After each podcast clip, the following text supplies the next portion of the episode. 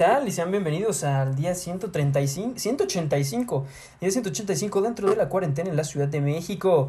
Eh, el día de hoy tengo el gusto, el placer de tener aquí conmigo a Ian Bautista. ¿Cómo estás, Ian? ¿Cómo estás, amigo? Pues muy bien, aquí eh, sí, seguimos encerrados, ¿no? Así es, tristemente. Eh, oye, me alegra ver que te arreglaste para la entrevista. Me, me, me, me sonrojas. Es que hoy era una, un tiempo especial porque te iba a ver después de cuántos meses. ¿no? Exacto, ya Por sé. eso me, tenía que bañar hoy. La, la ocasión lo meritaba. Sí. Ok, pues te parece que comencemos, Ian. Por supuesto. Muy bien. ¿Cómo te enteras? ¿Cómo te informan acerca de la suspensión de actividades y de clases? Em, recuerdo era un jueves después de clase familiar con el doctor de la mata y aquí estábamos en el departamento de un compañero de la universidad y ahí fue cuando nos llegó el correo de que pues, se cancelaba viernes y sábado pero pues el viernes no teníamos clase nosotros entonces pues no nos servía de nada y pues ya nos avisaron el domingo de que se cancelaban clases ya definitivamente no Claro, eh, un saludo al doctor de la mata que me reprobó hoy. Este, y otro, otro dato curioso es que literal, Ian fue la última persona que yo vi. Literal. No sé, no sé si yo fui la última persona que él vio, pero de la escuela, Ian, en mi caso, fue la última persona que yo vi, en persona. sí sí ya me acordé Ah, qué tiempos aquellos. pues ya pasó seis meses imagínate no Siete meses, ya siete meses. Nunca pensé que me iba a estar tanto tiempo encerrado aquí. La verdad, yo pensé que era un, algo pasajero y que iba a acabarse como la influenza, ¿no? O sea, en un mes, dos meses. Y pues no, esto va para largo. Y eso, eso justo te quería preguntar, ¿cómo fue tu reacción cuando empezaste a ver de que esto no se iba a solucionar para la fecha que supuestamente nos habían dado en la que se iba a solucionar? Pues en cierto sentido sí como que me deprimí, porque yo, o sea, yo, o sea, yo sí estaba ilusionado de que pues un mes, dos meses y vámonos de regreso, ¿no? Y ya ahorita, pues ya como que ya la logré, como que logré sobrellevar las cosas y pues hasta te pones a hacer como cosas ya en tu casa, ¿no? O sea, como que ya, ya no estás acostumbrado a estar en tu casa. Ok. Ahora, Ian, ¿cuál fue el último lugar al que pudiste ir sin necesidad de, de alguna medida de seguridad? Dígase careta, cubrebocas, todo ese rollo. Mm, fue justamente ese fin de semana, fui a comprar plantas a, a- allá a los embarcaderos de Cuemanco. Ujú. Pero ya como que había menos gente, no sé qué, y ahí fue cuando ya todo se vino, ¿no? O sea, ya, ya, ya se veía a la gente que ya estaba como temerosa de esta cosa. Sí, pues ese fin de semana, si te acuerdas, creo que era, o sea, la novedad era de que, güey, ya había aparecido el primer caso, el segundo caso ahí en el, en el, en, ahí, en el instituto este que está ahí en Tlalpan.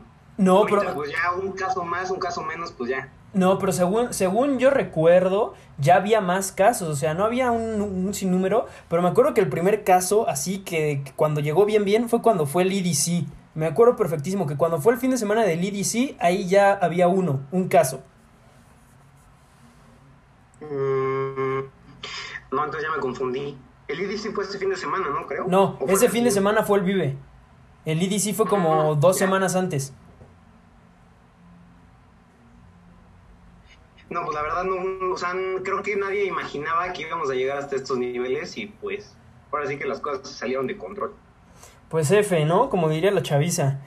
Eh, ahora, Ian, cuéntame, ¿qué extrañas y qué no extrañas de tu vida pre-cuarentena?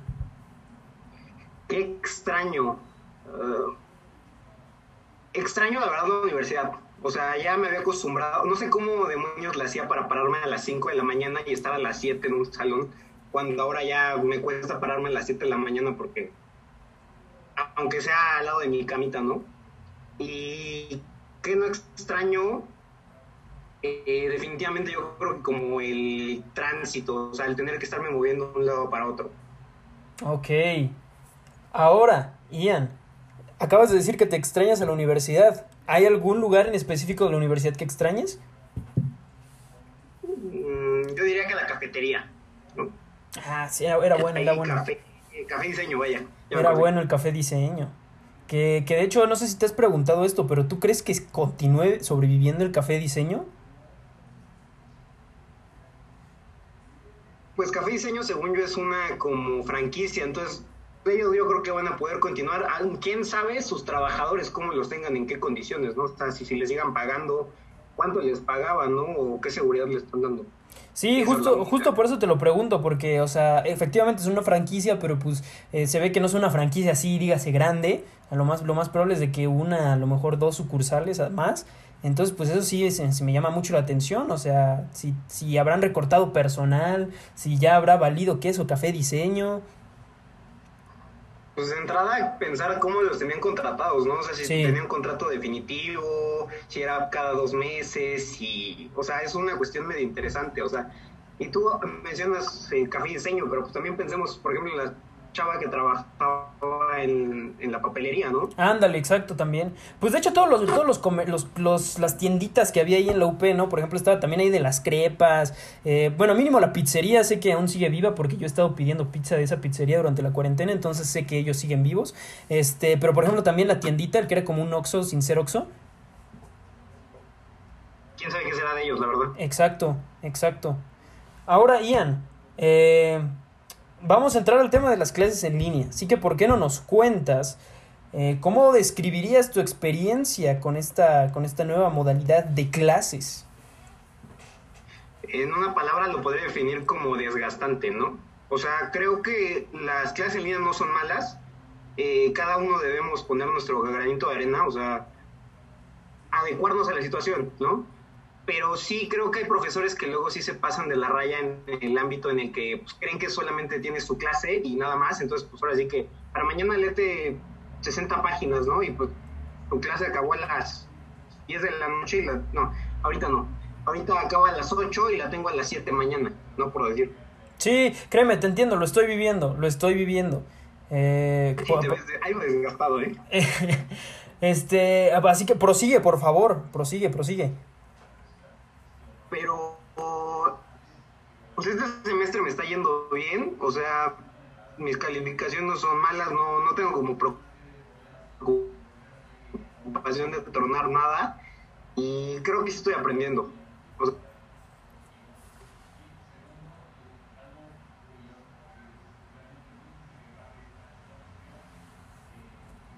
eh, ok. Eh, Pequeña, pequeñas fallas técnicas, ya saben cómo es este rollo de, del internet, les pasa a cualquiera, les le pasa a los más grandes, así que eh, prosigamos, prosigamos. Este, sí, nos estabas contando, Ian, que te estaba yendo bien en calificaciones. Sí, pues el semestre pasado igual, no, no tuve bronca con ninguna materia, no troné nada, afortunadamente, este, cursé verano, y igual todo bien, y este semestre todo parece indicar que vamos bien, aunque sí obviamente depende de las materias si te hacen este exámenes orales o escritos, porque los orales sí están siendo, o sea, como que el oral está siendo más, ¿cómo decirlo? Muy, muy invasivo, creo que a tu privacidad, ¿no? A ver, por favor, expláyate, cuéntanos. Por ejemplo, tengo un examen en dos semanas que el profesor lo va a hacer oral en grupos, obviamente pues son los de civil, y te tienes que poner tu camarita ya, que se vea tu pared, que no se vea nada y que te veas de cuerpo completo, para que, o sea, para que no puedas hacer trampa, ¿no? Claro. Ok. Pero pues yo creo que también como alumno tú tienes que poner de tu parte, o sea, como que todo se basa en la confianza, porque pues si trampa, solo te estás engañando a ti mismo. Ok. Eh, una frase bastante de señor, pero ok, Ian, se aprecia. Este. Ahora, nota, ve, ¿tienes algún contraste o, o, o, este, te diste cuenta de, ¿Existe alguna diferencia entre cómo fue tu semestre virtual pasado a cómo es el semestre virtual ahora? Mm, creo que los profesores ya, ya encontraron un modo de dar clases. O sea, el semestre pasado, no sé si te acuerdas, teníamos profesores de que no daban clases o no sabían cómo dar. O sea, una, yo recuerdo una profesora nos enviaba este, notas de voz de WhatsApp, pero pues creo que como del 40, solamente como tres las escuchaban, pocos las escuchaban realmente. Sí. Sí, sí, sí, yo también concuerdo con eso. Igual este aquí ya hay un profesor que tuvimos, este que ya ya ya ya, ya está igual de, de marrano como debió haber sido. Este, ahora Ian, ¿cuál consideras tú que es eh, el mayor reto al que se enfrentan tanto alumnos como este, profesores con este nuevo sistema? El, como por la parte del profesor, yo creo que poder transmitir el conocimiento y por la parte del estudiante, yo creo que poder concentrarte para adquirir lo que él te quiera transmitir. Porque pues obviamente sí, a lo largo de tu vida se te, estás desarrollando un criterio a base de tus profesores, pero pues si no te, no te logran pasar algo, pues ahora sí que ojalá no me toque contigo este divorciarme, ¿no? O sea, por decir con familiar, ¿no? Ok. Ok. Pero eso no crees que, ok, ese es un riesgo que todos caemos, ¿no? ¿Estás de acuerdo?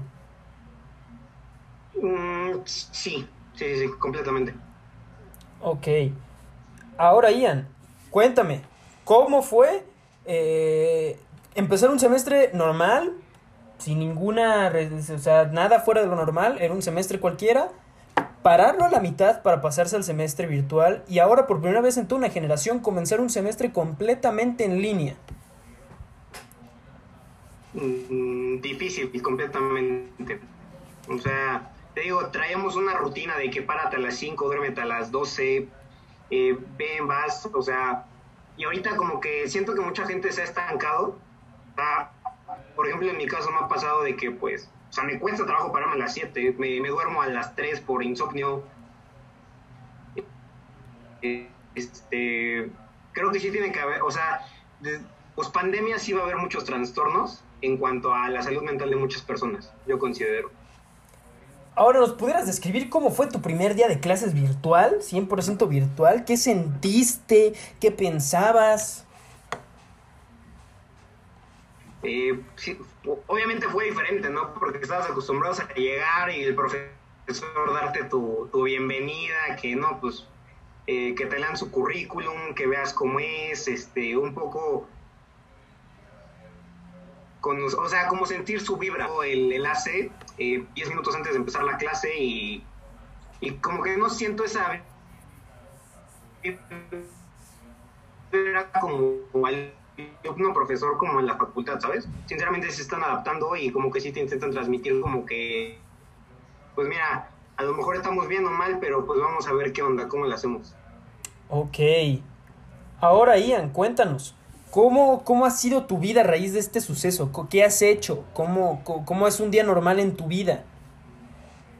Mi vida, este, la verdad, de, a partir de ese fin de semana ya no volví a salir. O sea, me encerré aquí en mi casa completamente. Eh, me he vuelto una señora, este, ya eh, he comprado muchas plantas en estos meses. Entonces, ahora sí que acabo mis clases de la mañana y me voy a regar mis plantitas. Eh, ya empecé a reproducir plantas, ¿no? O sea, por ejemplo, cosas así que nunca pensé hacer. Y seguir clases, me hago de vivo solo, o sea, porque mi papá este, tiene un domicilio legal en otro lado, entonces se tiene que mover. Y pues, ahora sí que la vida solito, ¿no? Hacerte todo ya. Oye, Ian, ¿y eso no te ha pesado? ¿No te ha pesado estar completamente solo en medio de una pandemia postapocalíptica? Sí y no, porque pues puedes hablar con varios amigos, así como ahorita por videollamada, Zoom. Al principio sí me pesó, pero ahorita ya como que eh, lo he logrado sobrellevar. Ok. Ahora Ian, vamos a entrar en un tema que es pues tu favorito, que eres todo un ínclito en el tema. Este, así que te pregunto, como, como un ciudadano más, como un estudiante de este bonito y surreal país, te pregunto, Ian, ¿consideras que las acciones o las medidas que tomaron las autoridades para el manejo de esta crisis fueron las pertinentes o han sido las pertinentes? Considero que sí se han hecho acciones, eh, la, la, la intención es buena, nada más que la ejecución es mala. O sea, veía un reportaje hace rato sobre eh, un, hospital de estos emergentes que pusieron en Ciudad eh, Jardín, creo que en Nezahualcóyotl. Y se supone que Nezahualcóyotl es de los lugares con más casos, ¿no?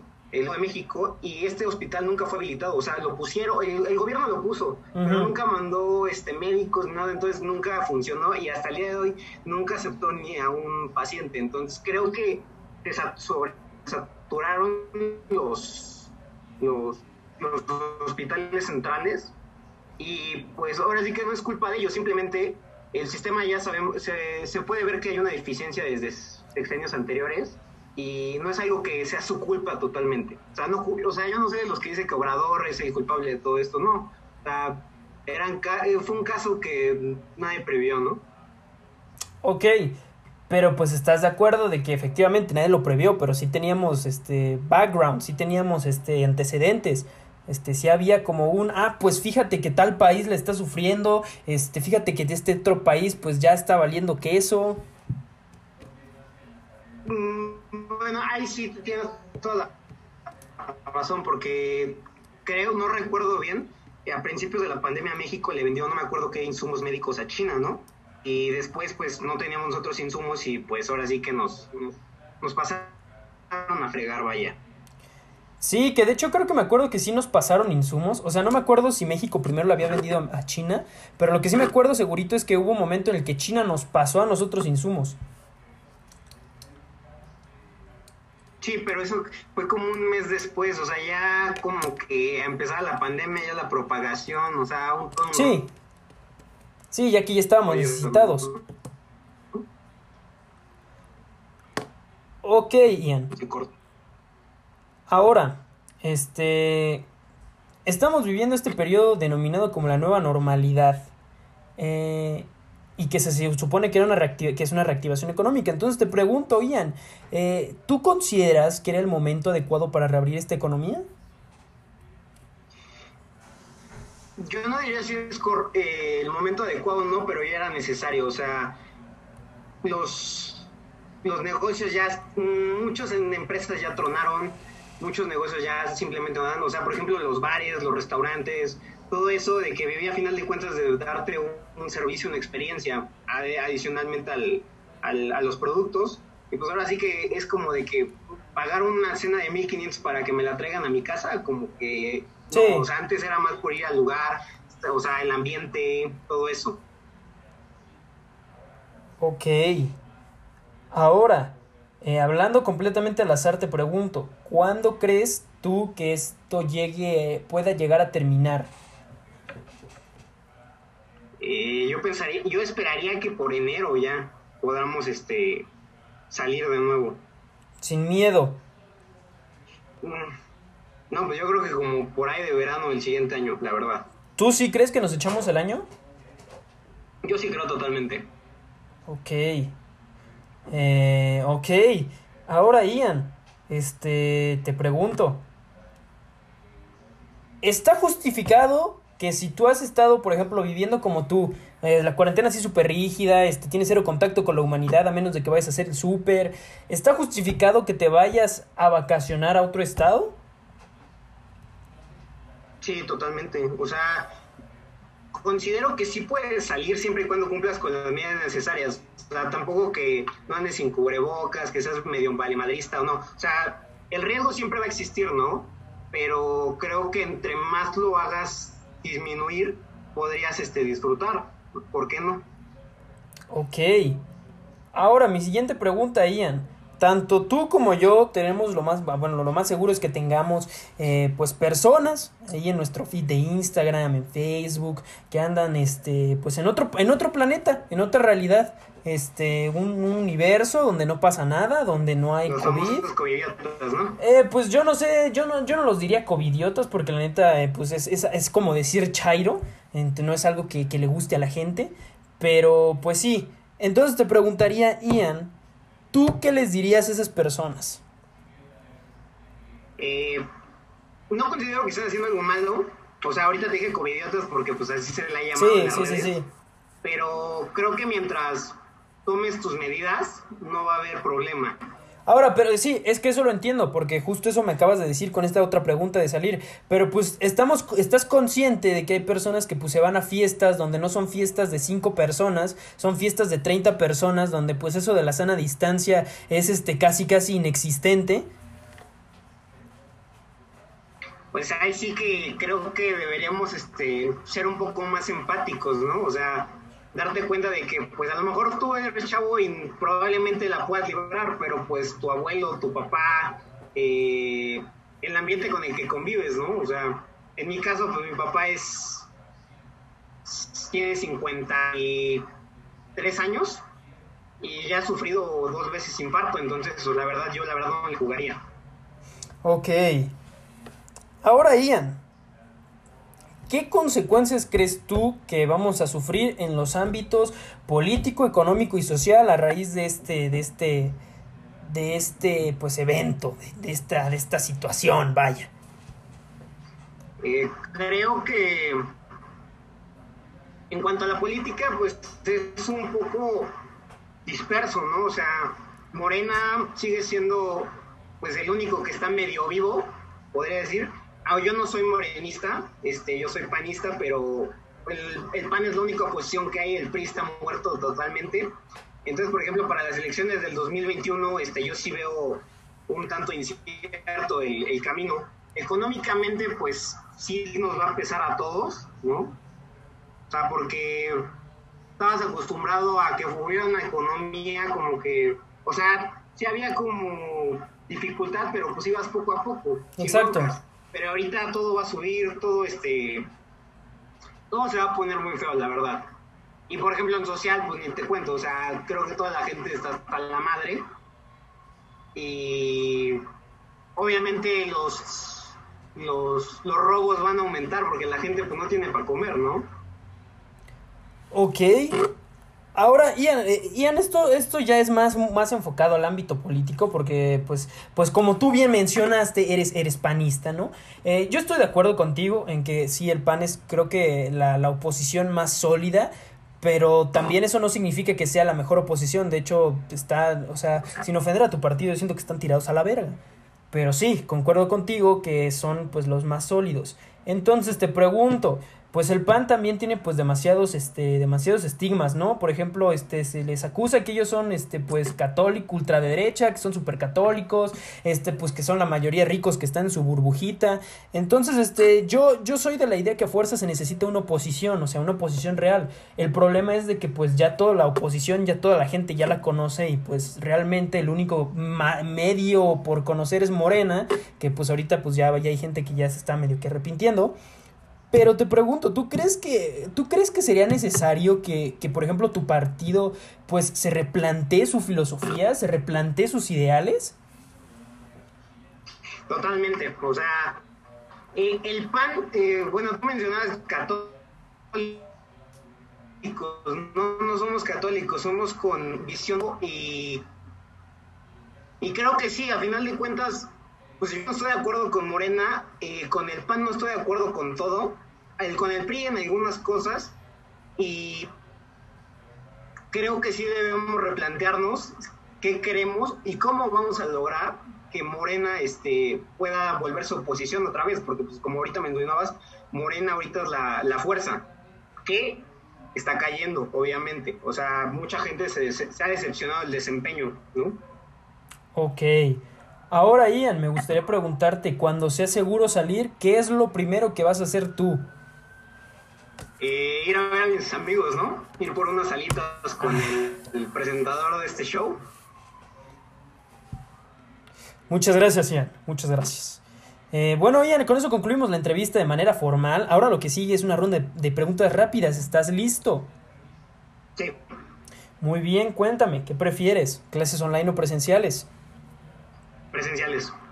Eh, ¿Coronavirus o influenza? influenza completamente. ¿Ir a la oficina o home office? Eh, ir a la oficina completamente. ¿Zoom o Google Meet? Eh, Zoom. Tres cosas que has hecho durante esta pandemia.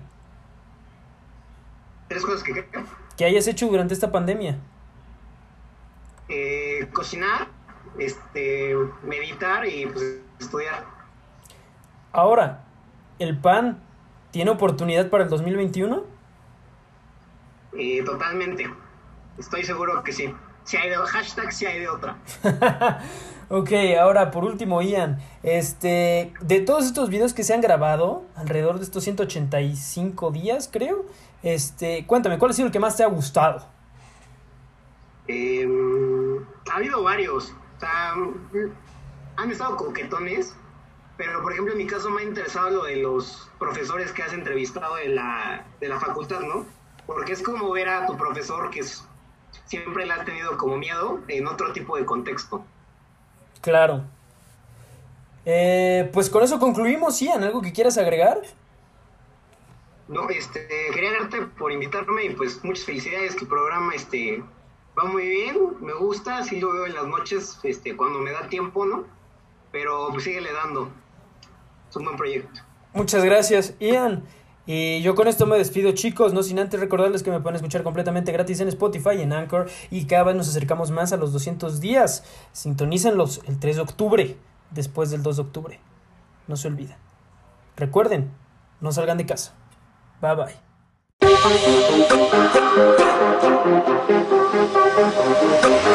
Huh.